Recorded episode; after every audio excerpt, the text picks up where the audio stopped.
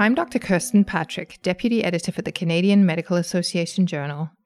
Today's Encounters article is called Good News. It is written by Doctor Ellen Feld.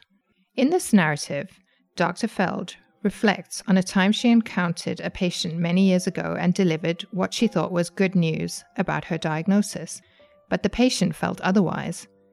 Doctor Feld is a general internist, professor, and medical director of the Physician Assistant Program at Drexel University in Philadelphia, Pennsylvania.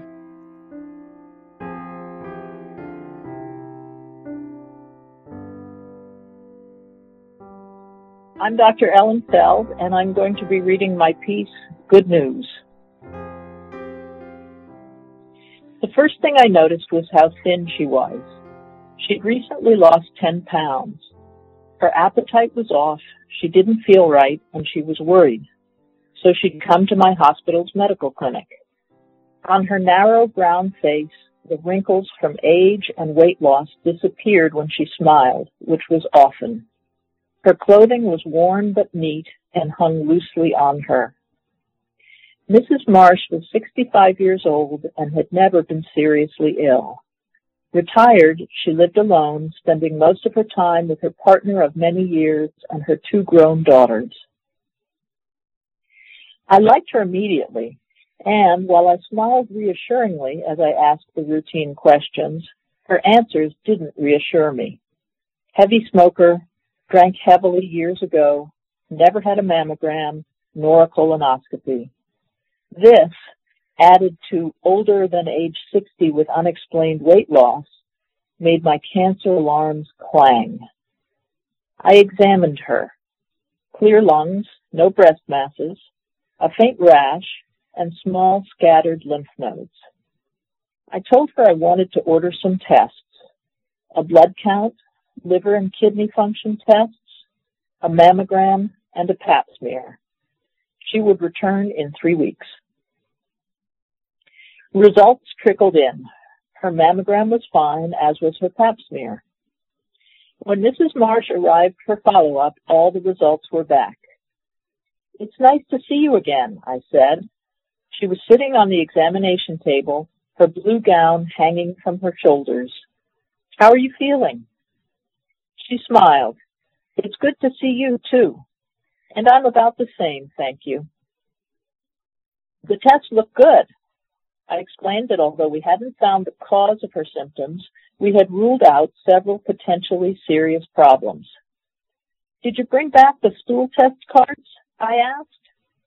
"Yes, I did." She pulled out a Ziploc bag, opened it, then handed me three cards, each of which contained a couple of dabs of her stool. I peeled open the back of the cards, then held my breath as I dropped a drop of developer on each one. Even a hint of blue means there is blood in the stool. A ribbon of blue floated into view on each of the cards. Bam! Missus Marsh's worried face showed me what a terrible poker player I am. "I'm sorry, but there's some blood in your stool, and we need to make sure it's nothing serious. I'd like to schedule a colonoscopy." I explained the procedure and told her we'd do it as soon as possible. The following Thursday morning, I arrived in the gastrointestinal suite as the gastroenterologist was starting Missus Marsh's colonoscopy. "A couple of internal hemorrhoids," he said as I walked in. "That could cause the heme-positive stools, but of course we have to look at everything." Assuming hemorrhoids are the cause of bloody stool without looking at the entire colon is a great way to miss a cancer. He removed a small polyp and sent it to the laboratory. "The pathology will be back in a couple of days," he said. I called her two days later. "The polyp isn't cancerous," I told her. "Oh, that is good news," she said. The day of Missus Marsh's next appointment, I leafed through a stack of reports. I'd ordered a few other tests, shots in the dark, really, for completeness, tests for hepatitis, syphilis, and H I V. I wasn't expecting them to be positive, but I needed an answer. I was anxious. An oncology consult was the next step. The hepatitis studies were negative, as was her H I V test. I had to flip through fifteen more pages before I found her syphilis test. It was whoppingly positive. Of course, the great imitator. Syphilis can cause a litany of seemingly unrelated signs and symptoms, including every one of Missus Marsh's. I was grinning from ear to ear. I love bacterial infections, most of them at least, because they're so treatable. Those of us who slog through swamps of diabetes, hypertension, and atherosclerosis don't get enough chances to cure things. There would be no oncology consults for Missus Marsh, just a shot of penicillin.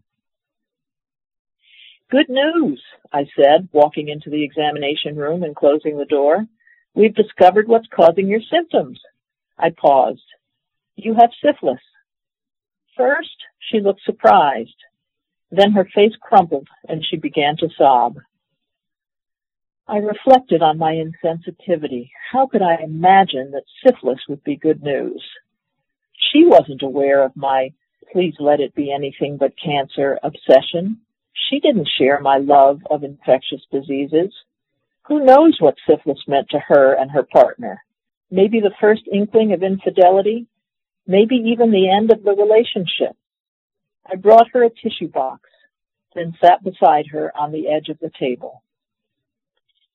You see, I've been trying to hide how worried I was that you had cancer, I said. And syphilis, while it doesn't sound like good news, really is when compared with cancer because it's very easy to cure. Once we give you penicillin, you'll be absolutely fine. She took a deep breath, then grabbed a tissue and began weeping again. I was in the early months of medical residency. I was beginning to feel comfortable with out-of-control blood glucose levels, lungs full of fluid, and chest tightness, but I was not yet accustomed to patients weeping inconsolably in examination rooms, and I felt terrible to have been even partially the cause of her distress. I put my hand on her arm. I'm so sorry, I said. This must be a surprise. She nodded, then shrugged her shoulders. Or maybe not, I added. She blew her nose, then looked at me. Six months ago, I was raped, she said. I've never told anyone. No one? I asked. Not the police? She shook her head. Was it a stranger? I asked, feeling new respect for this woman, for her strength, and for the loneliness she must have felt throughout this experience. She nodded. Tears ran down her cheeks, but she was no longer sobbing. Missus Marsh, I'm so sorry. Is there anything I can do? She shook her head. Doctor Feld, you're very kind. I just wanted to forget it. And I had, pretty much, but this brought it all back. Would you like to talk to someone about it? I just did, she said. That was enough.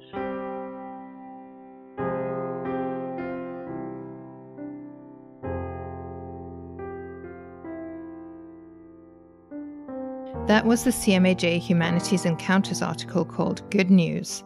It was read by the author, Doctor Ellen Feld, general internist, professor, and medical director of the Physician Assistant Program at Drexel University in Philadelphia, Pennsylvania. You can find her article on our website, c m a j dot c a. Don't forget to subscribe to C M A J podcasts on SoundCloud or a podcast app. Please also leave us a rating and let us know how we're doing. I'm Doctor Kirsten Patrick, Deputy Editor for C M A J. Thank you for listening.